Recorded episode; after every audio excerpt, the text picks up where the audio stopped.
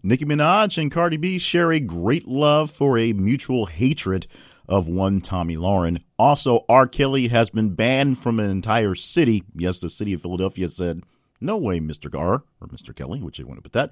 And the El Paso Zoo has a great thing for you just in time for Valentine's Day. They will name a cockroach after your ex and then feed it to meerkats. How about that? That sounds like a pretty big deal, and so were the other stories there, but not quite big enough deals to make it in the top 10 as per you. You did not say they were the tops of the tops this week, so what stories are exactly on the hit list for this weekend? We'll let you know in just a moment here on the wrap-up show from me, Jay Clifton Payne, and this is from thisisaconversation.com. This is for the week that's ending February the 9th, 2019.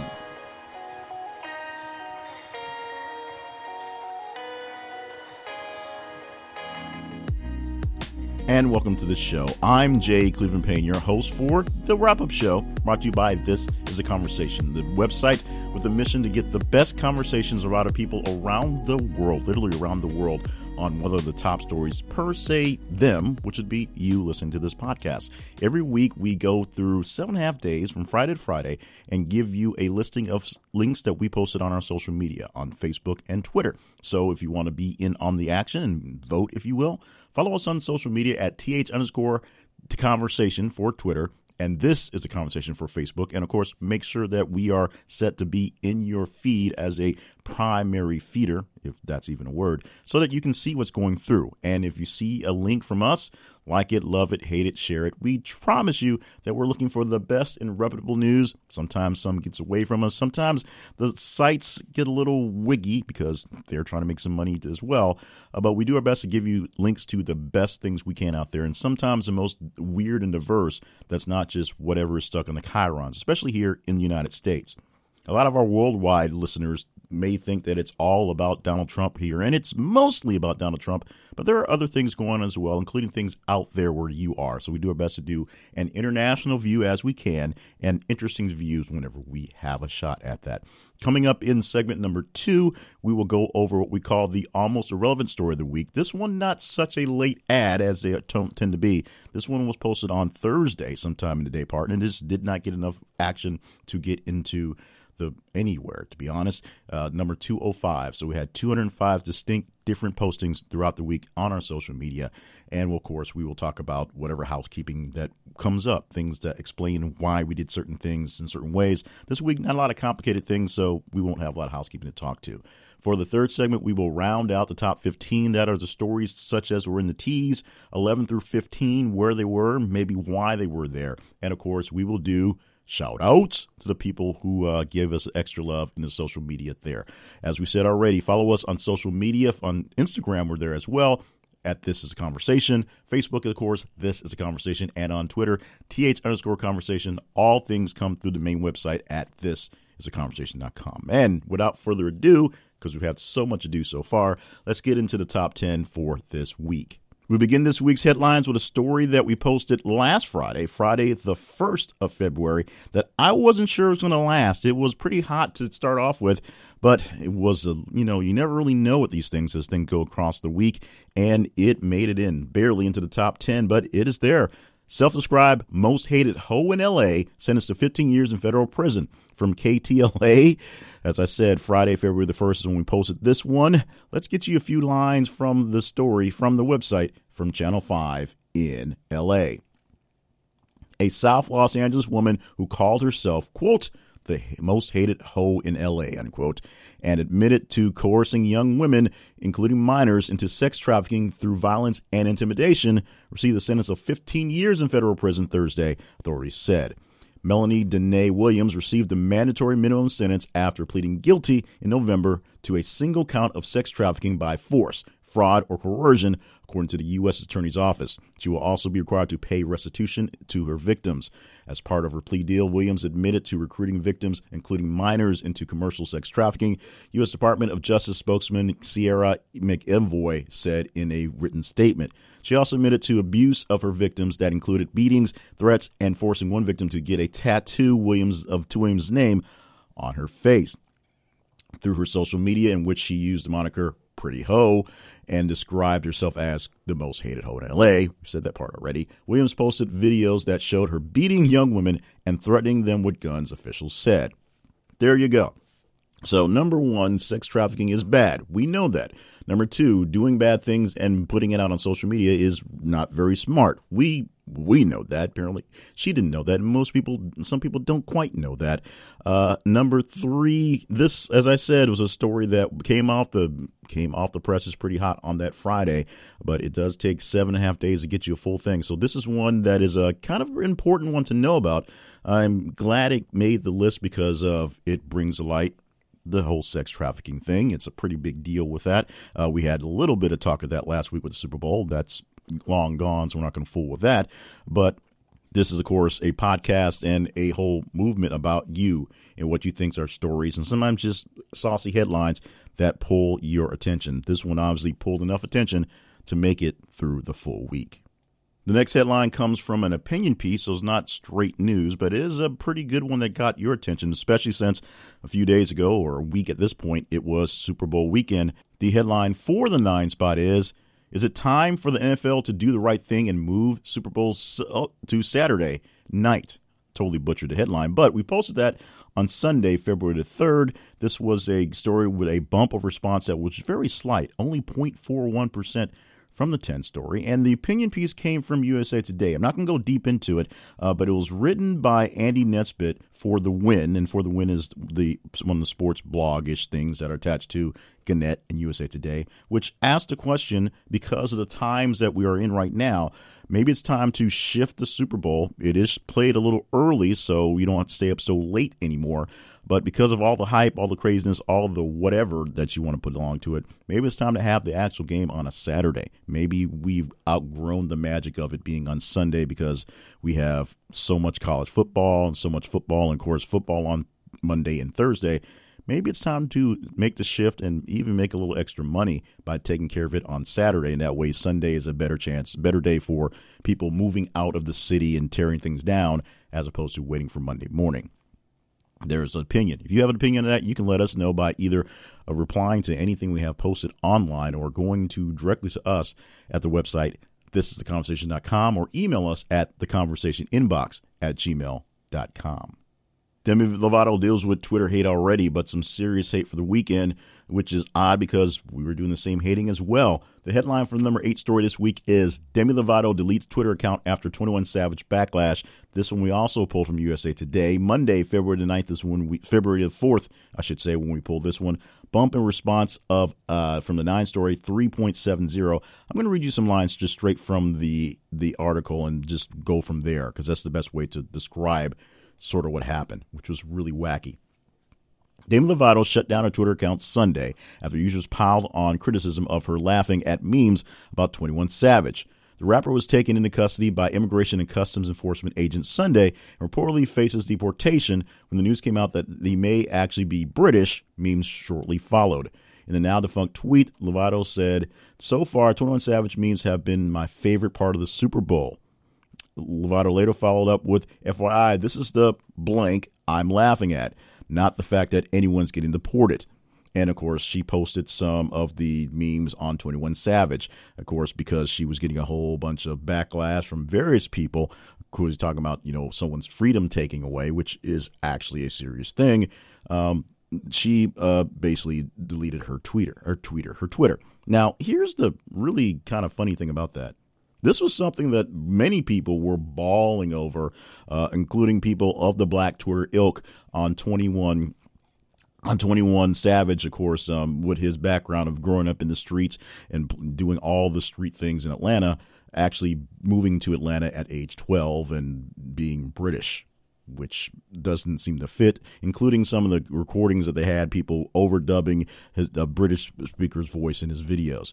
This is something that is funny. Yes, the pain in it is that a man got deported, but the serious issue of the deportation and the ICE thing and, you know, grabbing people, different colored brown people from different places aside, this is a serious issue on overstaying a visa and, of course, lying about yourself.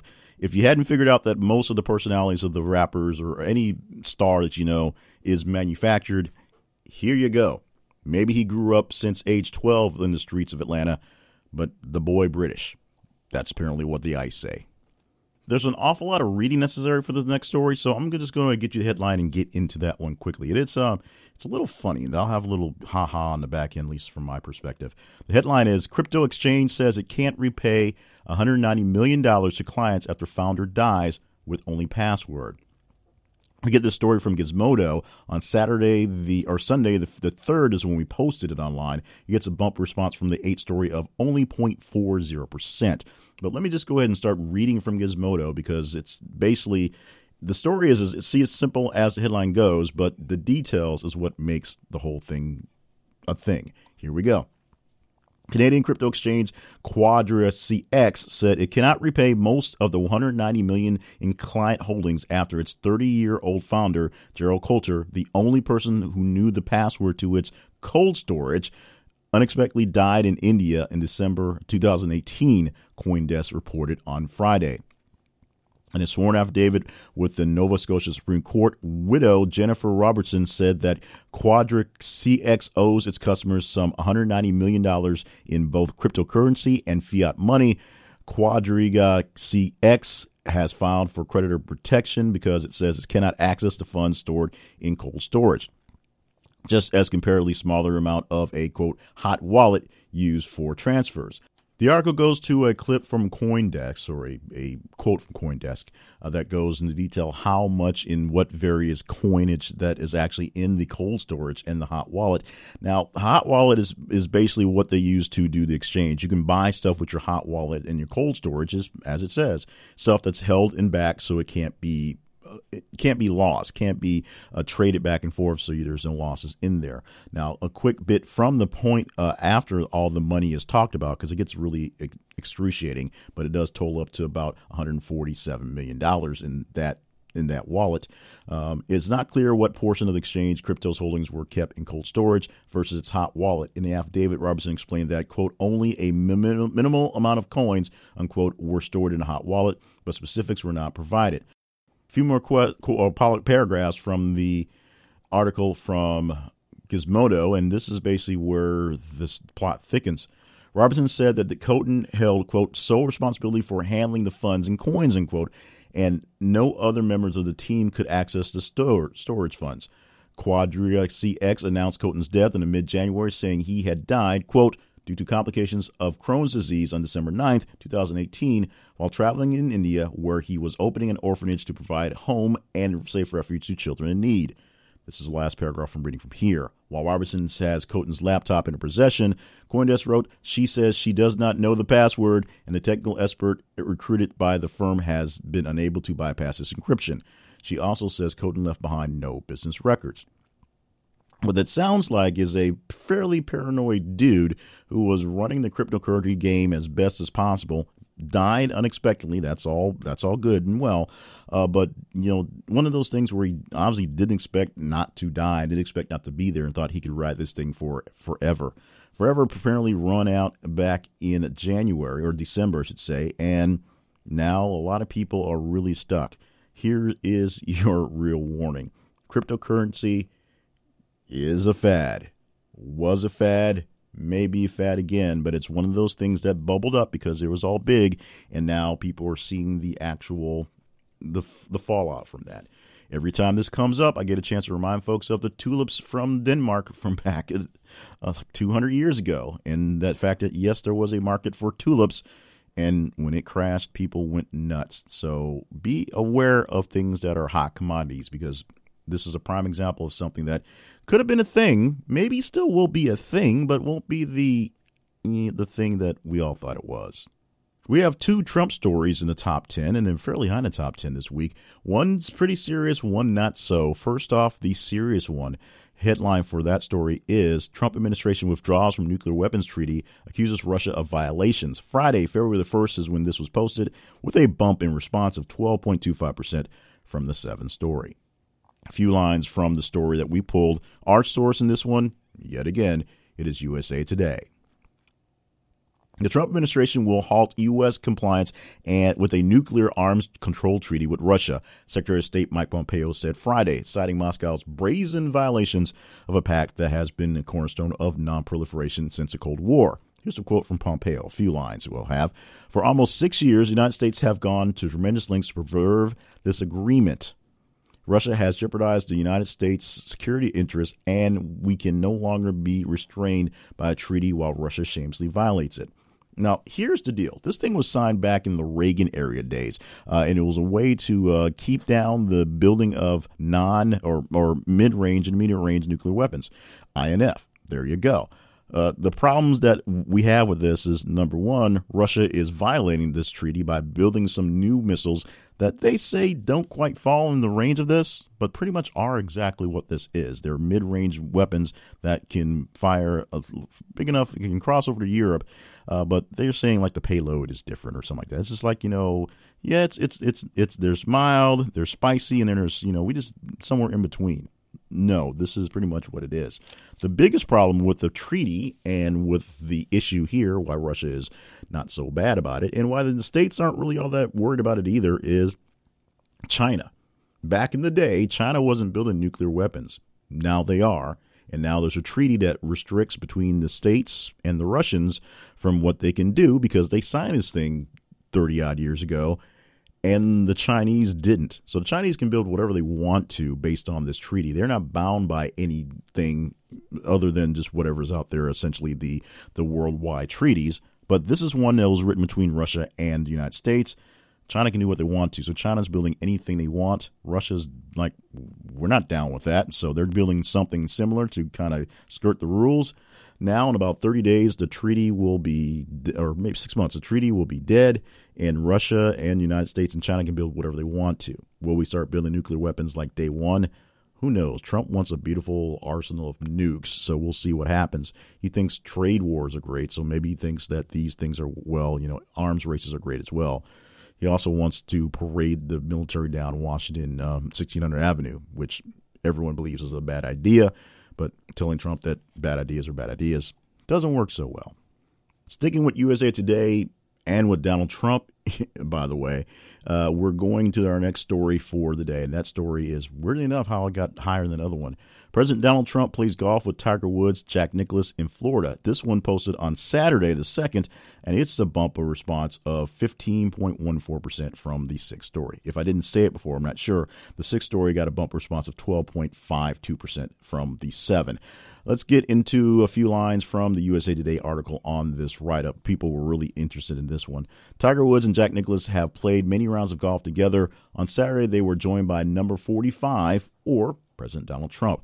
The three played together Saturday at Trump National, Jupiter, in Florida, according to the White House press pool. Trump himself tweeted out a photo confirming the pairing. Woods also played with President Obama while he was in office, and President Bill Clinton and George H.W. Bush. He said he's known Trump for years, and the two played together before the president took office.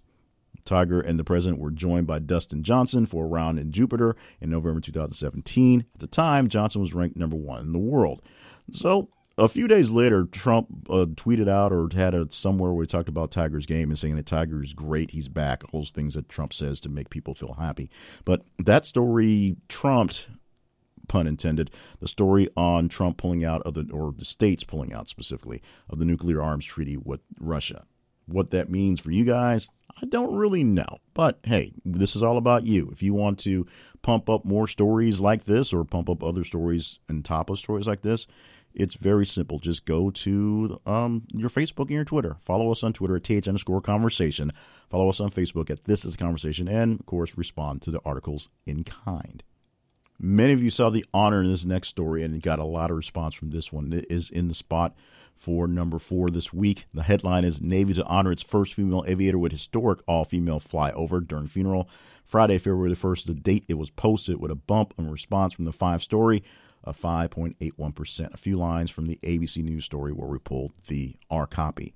The Navy conducted its first ever all-female flyover on Saturday to honor the life and legacy of retired Navy Captain Rosemary Bryan Mariner, the service's first female jet pilot. Rosemary passed away at the age of 65 on January 24th, following a 5-year battle with ovarian cancer. The Navy's tribute referred to as the, quote, missing man formation took place during the funeral service in Maynardville, Tennessee. The flyover, which included female aviators from squadrons based at Naval Air Station Oceana in Virginia, featured four Fa-18EFs, Super Hornets, flying in formations. The largest ever formation, 21 aircraft, was used in December for the funeral of President George H.W. Bush as a naval aviator. So the article, so check out the website. Go to this week's link for the podcast at thisisaconversation.com so you can see the full article as it goes through all of Rosemary Mariner's great accomplishments. Just one of the amazing things about myself being in the military and just knowing people that like this and seeing this right here. And the missing man formation, of course, it's a formation with the one plane missing as if the person is not there to fly it in the flyover. That's something that's a great honor for any military member. Of course, George H.W. Bush got his back at his funeral, and this is one that was definitely well-deserved by Rosemary Mariner. My number three story is a very serious story, and even the headline and the details don't really do it justice. It is the top story from Facebook for this week. This is a bumper response from the Four story of 3.18%, and it was posted on Saturday, February 2nd, and a lot of people gave a lot of responses to this, including a lot of sad crying faces on the Facebook, where it was the largest responder.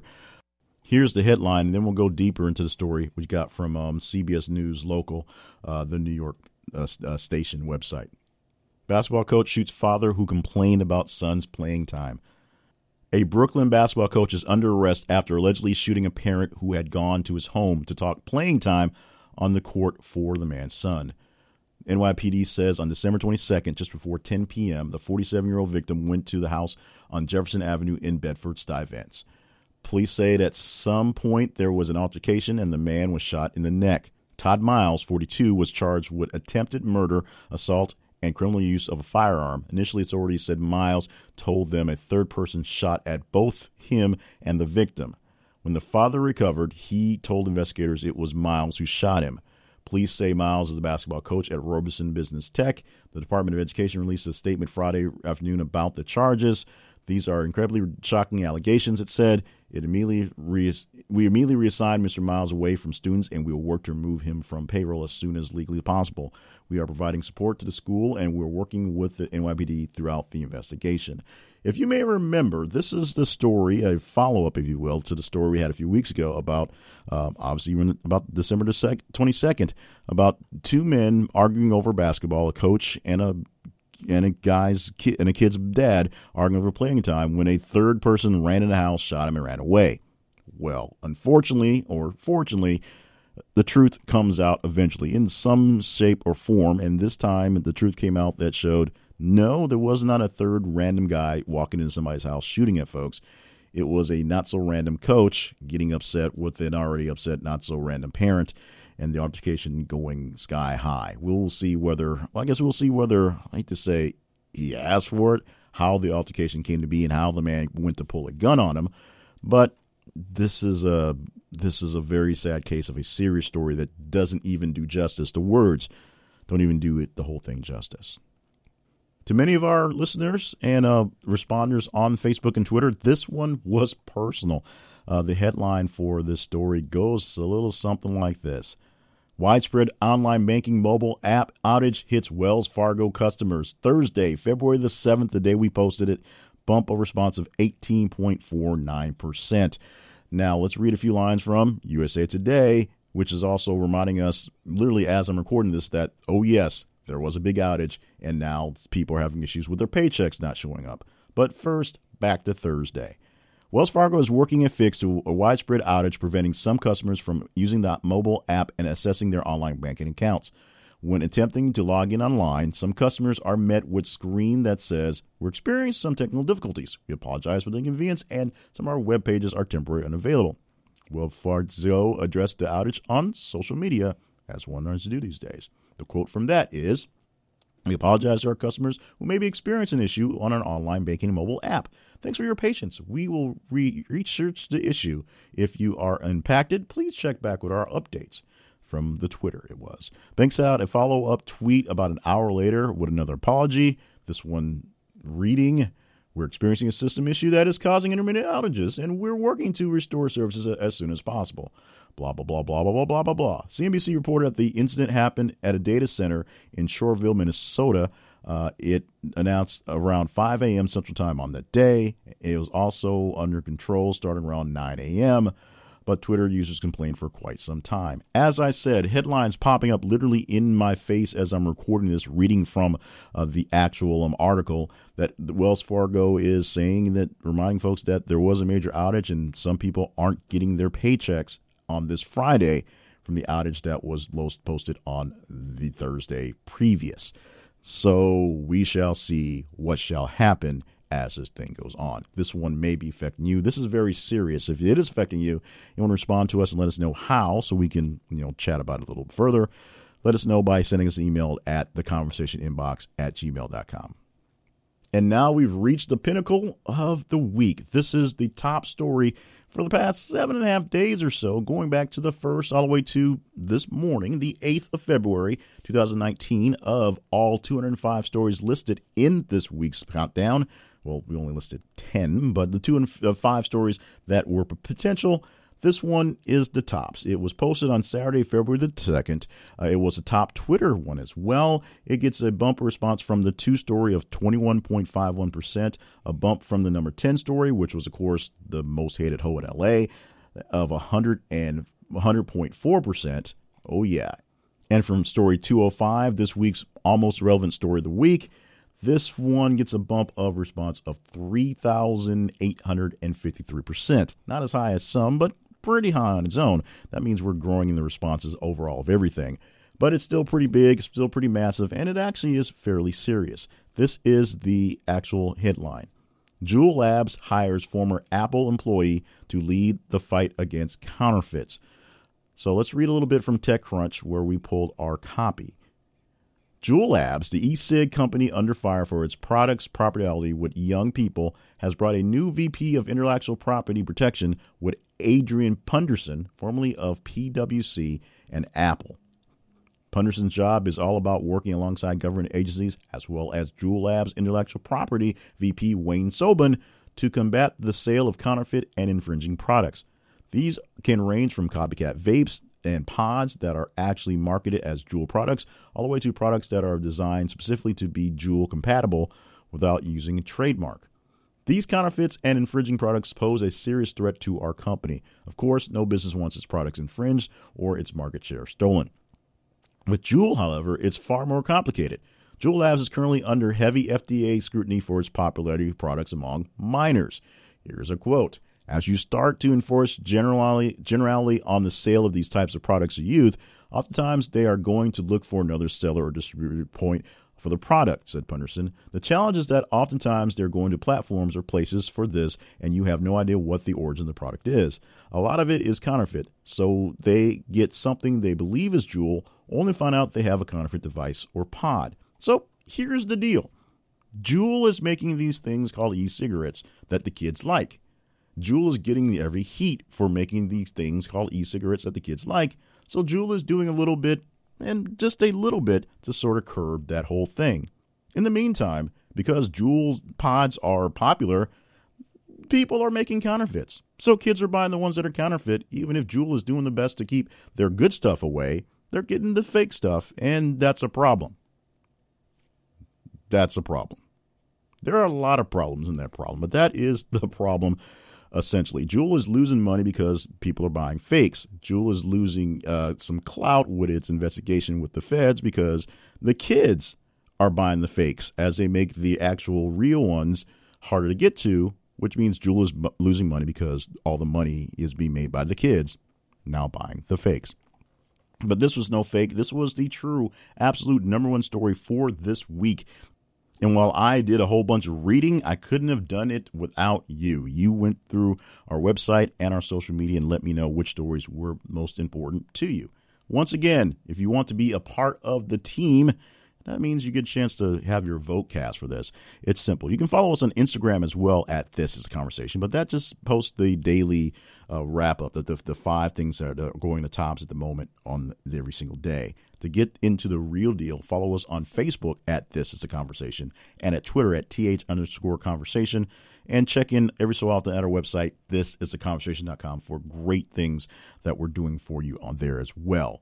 Coming up in mere moments, we're going to talk about the story that didn't get the love from you guys that it may or may not have or should have, but we're going to talk about it anyway. It is the almost relevant story this week, story number 205 for this week.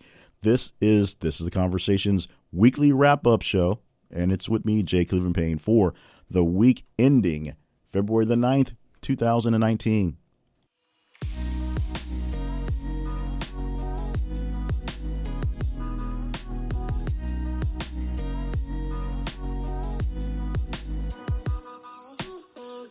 Okay, let me be honest with you. Brevity was something that we were really shooting for iterations ago in doing the podcast because it was getting a bit long-winded. And now that I've decided to get long-winded again, brevity is something that we need to work on again. By we, I mean pretty much me. So, to be brief, let me get you really quick about Cloud 9 Living, because you've heard me do this spiel before. It's like branding. You know, every so often you see that logo and you know what it is. You know you should go get it. Cloud 9 Living is perfect for our branding and for you. They've been making memories since 2005, offering up experiences like no other. Over 2,100 different experiences they have for your taste, your budget, your style, and in locations as near as you can get or as far as away as you want to go. And the coolest thing they have are buying the e-gift cards, which never lose value and never expire. You buy that card, you get full value for whenever you decide to check it out. Just that simple. Check out all the great experiences they have at their website and check out via us for an extra deal. So if you use our link, you get an extra deal on your experiences. Go to thisistheconversation.com/cloud9. That's the numeral 9. thisistheconversation.com/cloud9 for great deals, great experiences, and just enjoy yourself knowing that once you buy that gift certificate, once you get ready to send it to that person, it never loses value. They can lose it. They can forget about it. It can come back later, and they can take that excursion whenever they're up to it, or they can take it right now at some place near and dear to them from Cloud 9 Living.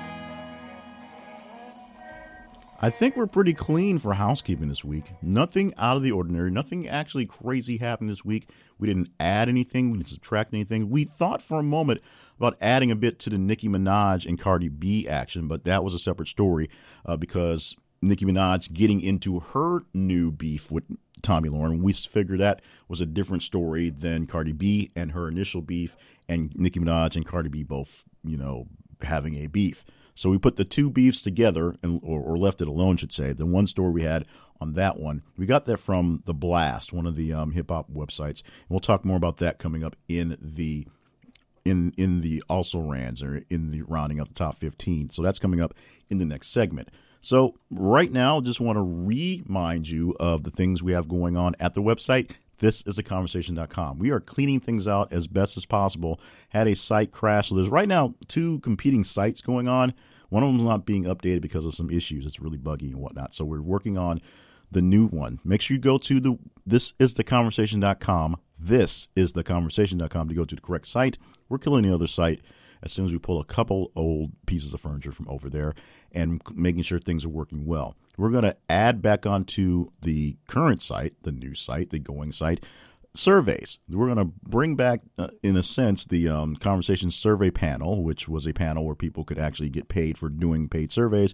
But we're going to do some just fun surveys to start to build that up. So if you want to get a chance to get paid for just having an opinion, it's very simple. This is going to be open to people in the continental United States, and it's going to be paid via PayPal. So if you have a PayPal account and you live in the main 48 and you just want to spout your opinion off on different things, you will see that coming up very soon. And some of them will be just for fun. Some of them will be for paid. Some of them will be just for demographic things so we can kind of target things better for A, the survey panel, and B, the website, making sure we're getting the right things to the right people. So look for that coming out as well. That's about all the housekeeping we have right now. Let us know what we can do to make the website and the whole experience better by going to thisistheconversation.com, leaving us messages there, or, of course, the conversation inbox at gmail.com. Moving on to the almost irrelevant story this week. This story was story number 205, and unlike the last most weeks or last couple of weeks, this was not one that was posted hours before we did the work today. Those stories apparently were big enough to overcome this one. This one was posted yesterday middle afternoon, to be honest. So that was a surprise. But what doesn't make the list doesn't make the list, and it does for reasons. Sometimes we can tell, sometimes we can't. Let's go ahead and just read the headline and give you a bit of the actual story. Woman dies 3 months after prison release. Years of torture damaged her body. This is, like we said, we posted this on Thursday from the Epoch Times. This is a story that's coming out of China. Before she succumbed to her injuries, Liu Zinfang filed a criminal complaint recounting her ordeal, a harrowing description of how the Chinese communist regime destroyed her body but could not break her faith over 20 years long. Liu, a 60-year-old resident of Hongcheng County, Henan Province, passed away on December 7, 2018, 3 months after her release from Henan Women's Prison, according to Mingho.org, a U.S.-based website that serves as a clearinghouse for the persecution of Falun Gong in China. Her body was emaciated, and most of her internal organs had festered. In 2017, Liu had been sentenced to a 1.5-year prison term for practicing Falun Gong, a spiritual discipline which upholds the tenets of truth, compassion, and forbearance. Those who subscribe to the belief have been persecuted by the Chinese regime from 1999 to the present day. Liu, a hairdresser, began practicing Falun Gong in 1998 after hearing about its health benefits at the time where China's health reforms were outdated. Falun Gong, which translates to law wheel practice, is a spiritual discipline with a set of meditation exercises and texts that preaches virtues of containing moral philosophies with Buddhist and Taoist elements and draws on China's long tradition of Qigong, which I totally butchered, a regime of controlled breathing and gentle physical movements. So going deeper into the story, it's essentially more of China's crackdowns since forever, but specifically since the communist regime came in on religions, period. We often hear, and it's basically mostly from my personal standpoint, I could say, because I am Christian, we often hear about Christians being persecuted in many places, especially places like China. Well, this is a case of someone with a non-Christian belief. This is someone that it actually is a more Asian culture belief, if you will, the tenets of the old school things being persecuted there as well. China has a hard time with freedom, as you may believe or know, or maybe not believe and don't know. China has an issue with people who are given free will and free thought and chances to kind of go on their own. As long as you sort of play by the line, such as, you know, back in the Red Book days, things are fine. But anyone who wants to do something that's outside of the norm that allows them to think freely, that's an issue.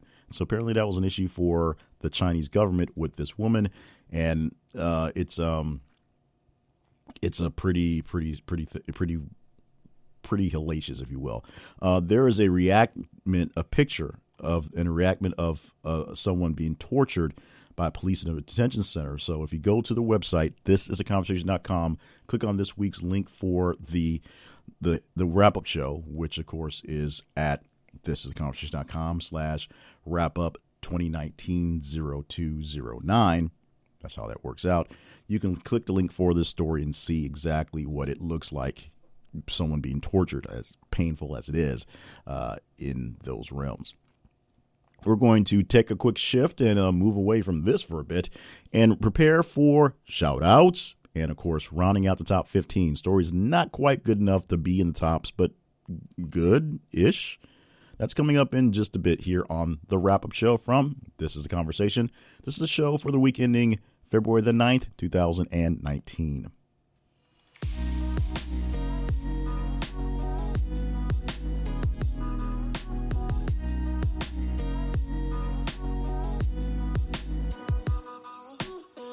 As a part of the bigger initiative for More Better Media, I've got more media. Hopefully it's better.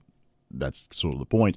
But another podcast of mine to promote for you this week, and very quickly we'll talk about it. It is a Simple Health Plus Fitness Minute, which comes from the Facebook page, Simple Health Plus Fitness, which you can find, oddly enough, at facebook.com/simplehealthplus, spelled PLUS, fitness. It's a very simple website, very simple Facebook page, I'd say, where I offer up simple advice for your health and fitness. It is basically geared around people who are getting a bit older, my age, 40 plus, so late 30s and on, with simple things that you can do to improve your life, whether it is a true fitness thing or a general health thing. Now, the big crown jewel at the moment is the new podcast, which is the Simple Health Plus Fitness Minute. We're going to expand on that pretty soon, but right now it's living inside that Facebook page. So the best way to reach it is to go to the Facebook page, go to the Facebook and look for it there. If you're on Spreaker, that's where it lives. It also has a couple other places where it's live. It's on iTunes as well. But since there's a jillion different podcasts out there, it's so hard to pinpoint it. We don't have a website for the podcast itself, but the whole thing lives inside of Facebook at Simple Health Plus Fitness page, which, as we said, follow us, follow it, get to it by going to facebook.com/simplehealthplusfitness, facebook.com/simplehealthplusfitness. And you listen to the Simple Health Plus Fitness Minute every week. It's a 60-second podcast that offers up a very quick, simple tip for health and fitness. That's how we get this. I'm not that creative. I just kind of say how it goes. So check it out. The Simple Health Plus Fitness Minute. And you can find it at facebook.com/simplehealthplusfitness.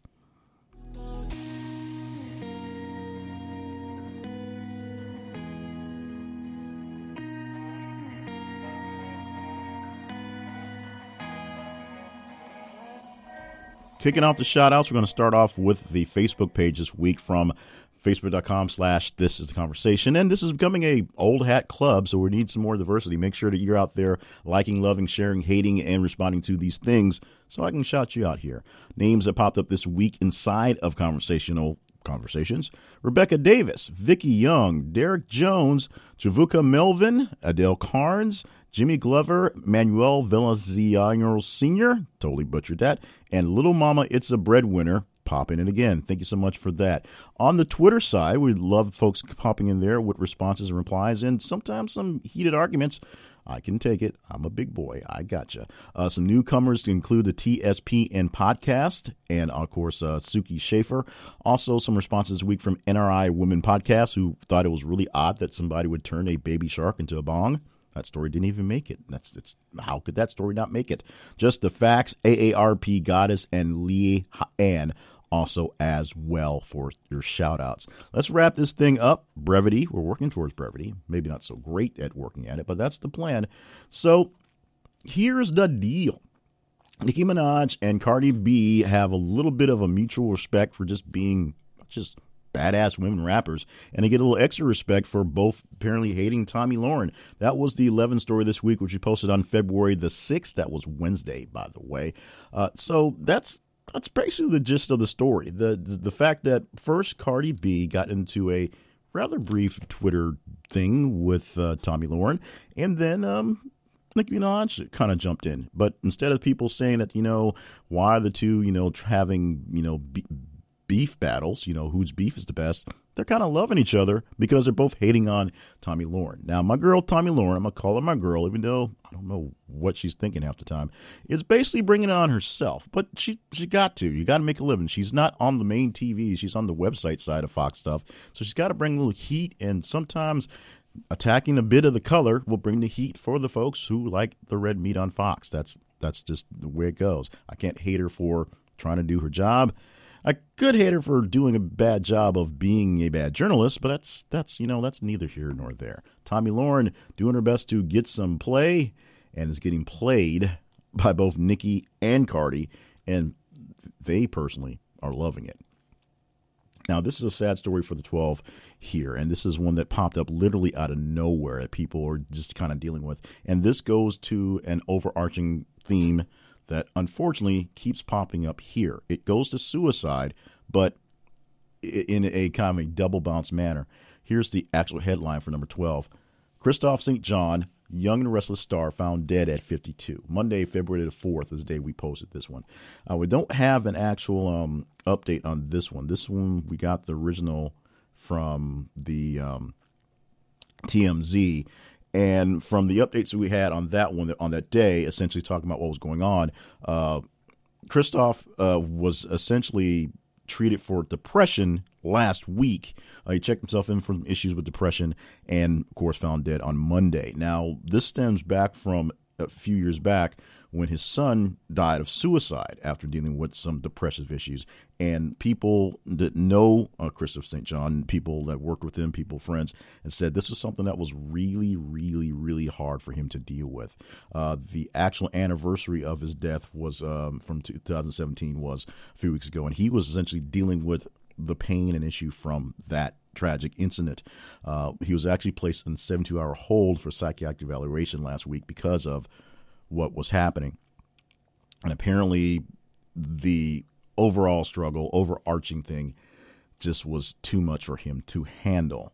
As a person who actively deals with depression and dealt with some very, very bad days, some not too far back, they're in pretty close memory, but I understand where this comes. I cannot say I know the exact pain he was going through or his son was going through, but I understand where the pain comes from. And I can understand and empathize with you if you're out there listening this far in and have some of those feelings. The biggest thing to do about this is to find someone to talk to. And if you cannot find someone to talk to, here are some options. Call. And then if you're in the States, call the Suicide Prevention Lifeline, the National Suicide Prevention Lifeline. It is 1-800-273-8255, 1-800-273-8255.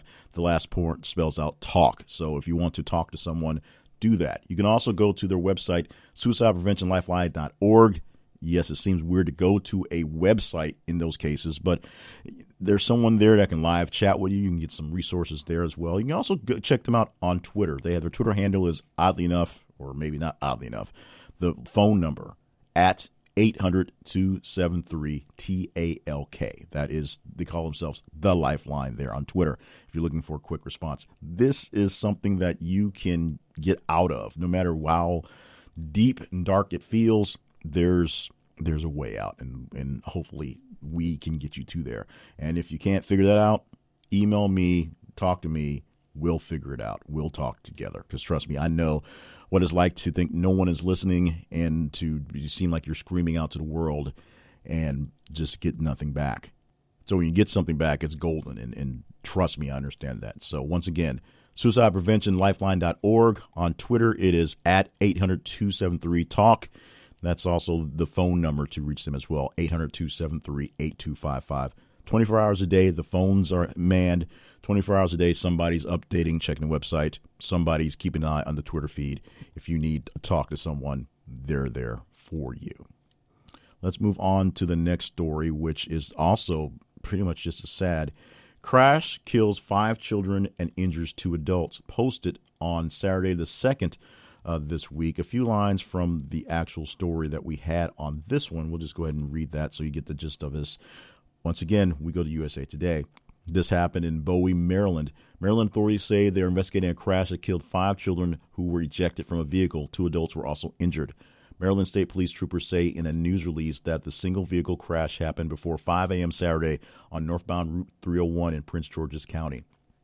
The troopers identified the dead children as 8-year-old London Dixon, 5-year-old Paris Dixon, both of Bowie, and 14-year-old Zion Beard, 6-year-old Rickett Ricks, and 15-year-old Dominique Harold, all of Washington, D.C. Police identified the driver as 32-year-old Dominique Taylor of Bowie.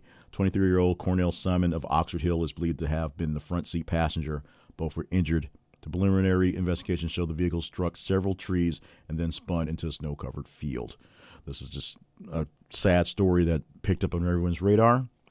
We're just going to move on to the next one, which is a sad story that pulled into people's radar, but it's for some reason people took a long time to really pick up on this.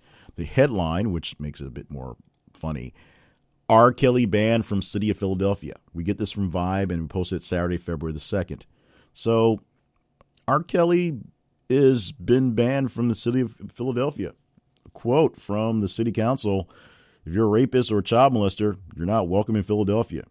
I think that pretty much says it all. It's there's now a lot of backlash coming from R. Kelly and the documentary that just popped up on Lifetime, or docuseries, if you want to be more specific than the theme of what it is, surviving R. Kelly, and of course the years and years and years of rumors that apparently people have been joking about openly, but have been more than rumors, been close to being really, really true. The fact that a man has been banned from a city is somewhat laughable, but that is the state of affairs we have with Mr. Robert Kelly at the moment. That was the 14th story. Now we're going to end this whole shebang with a story that may bring a tear to your heart or some joy to your anger, or it's a hard thing to explain. The story itself, not so hard, but the feelings on it, they could be complicated. El Paso Zoo will name a cockroach after your ex and feed it to their meerkats. Posted on Thursday, February the 7th, 1 week away from Valentine's Day. They want to make sure that you can show the love or the hate for your ex by feeding it to a meerkat. I pulled this off my local ABC News affiliate here in Little Rock, KATV Channel 7, but it's a national story, and they pulled it from a story from a station in El Paso, obviously, because it's a local thing, but it's one of those things popped up. I'm going to read you a few lines from the story and just go with that. Not only can you name a cockroach after your ex at the El Paso Zoo, but on Valentine's Day, the zoo will be feeding those cockroaches to the meerkats for their, quote, Quit Bugging Me event at 2:15 p.m. February 14th. You can submit the name of yours and your friend's ex by sending a direct message to the El Paso Zoo Facebook page. By February the 10th, on Valentine's Day, zoo staff will decorate the meerkat exhibit with the submitted names, and shortly after, in honor of those names, the meerkats will be fed cockroaches. Quote, "This is a fun way to get the community involved in daily enrichment activities," said El Paso Zoo event coordinator Sarah Borrengo. "The meerkats love to get cockroaches as a snack, and what a better way to celebrate Valentine's Day by feeding them a cockroach named after your ex." That ends the quote. The public is invited to attend the Quit Bugging Me event. The zoo will also show the event on Facebook Live and the meerkat webcam available on the zoo's website, which is, of course, elpasozoo.org. So if you can't make it to El Paso for the big event next week, well, you can make it to El Paso via the magic of the internet. And that same magic brought us all those stories you talked about today. Actually, 17. We snuck in another one. How did I do that? But the top 10 stories plus the rounding out top 15 and the almost relevant story of the week, which we get from you. Well, actually, I give them out in doses throughout the week, and you tell me which ones they actually fall in line with. It's very simple. Follow us on the Facebook. This is The Conversation. Follow us on the Twitter, th_conversation. You can also follow us at Instagram with This is The Conversation. And, of course, stop by our main website for all this madness, thisistheconversation.com. When you follow us on Facebook and Twitter, as you see the posts pop up in your feed throughout the day, like, love, share, hate, respond, do all the engagement that you think the story warrants, and the stories that warrant the more engagement pop up in this headline or in the fact of the almost relevant, the least engagement. But that's just sort of a thing of a thing. You can email us at theconversationinbox@gmail.com. You can also check out other things I have going on at jclevelandpain.net or email me, which is just like emailing the us, at jclevelandpain@gmail.com. Of course, we need you to like, love, and, of course, spread the word about these things here, all our social media feeds and our website. And, you know, tell us, tell the world, tell a friend, tell a few enemies, tell random strangers exactly what you get out of this thing. In fact, we implore you just to walk up to random people in the street, grab their phone, subscribe to the podcast, and hand them back to them. They will always thank you. I promise you, they always thank you for doing that for them. And while you're at it, make sure you too are subscribed using whatever your favorite pod catcher to catch the pod, because we is all over the place. If you can't find us at thisistheconversation.com and find links to wherever it is we'll probably out for you to get. 7 more days, and we'll tell you how things are going next week with all the stories that you tell us are the tops. The tops. It's that simple. It's a global conversation with you, brought to you by thisistheconversation.com. And once again, my name is Jay Cleveland Payne, proud to bring you this web thing, this podcast, the wrap-up show, every single week from thisistheconversation.com.